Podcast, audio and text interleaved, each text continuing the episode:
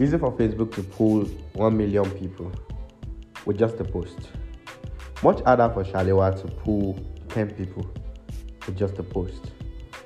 Well, the big difference between Shalewa and Facebook is that Facebook has results, Shalewa probably doesn't have any results or doesn't show the results. Now, people listen to people who have results.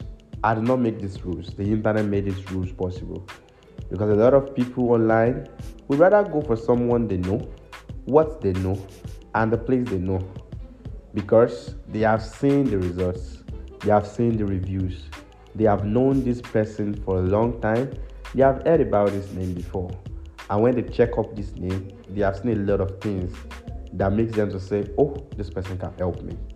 And it's even coming from the person that refers you to them. They will say, because Kiji um, is a very resourceful person, he would not recommend something bad for me. And this is why I say people listen to people who have results.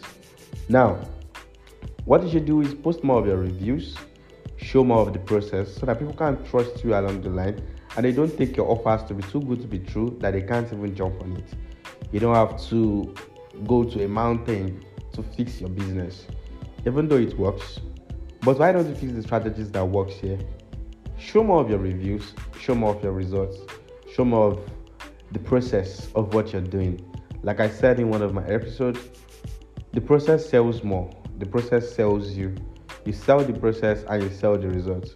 People are more interested in those processes because processes create cravings. Now, what you should do more is show your process once again, show the results. Don't just show the results, show how you got there, show your story, show the testimonials you're getting from your clients. And like this, you grow. You grow to someone that have results. You go to someone that people can trust. People listen to people who have results.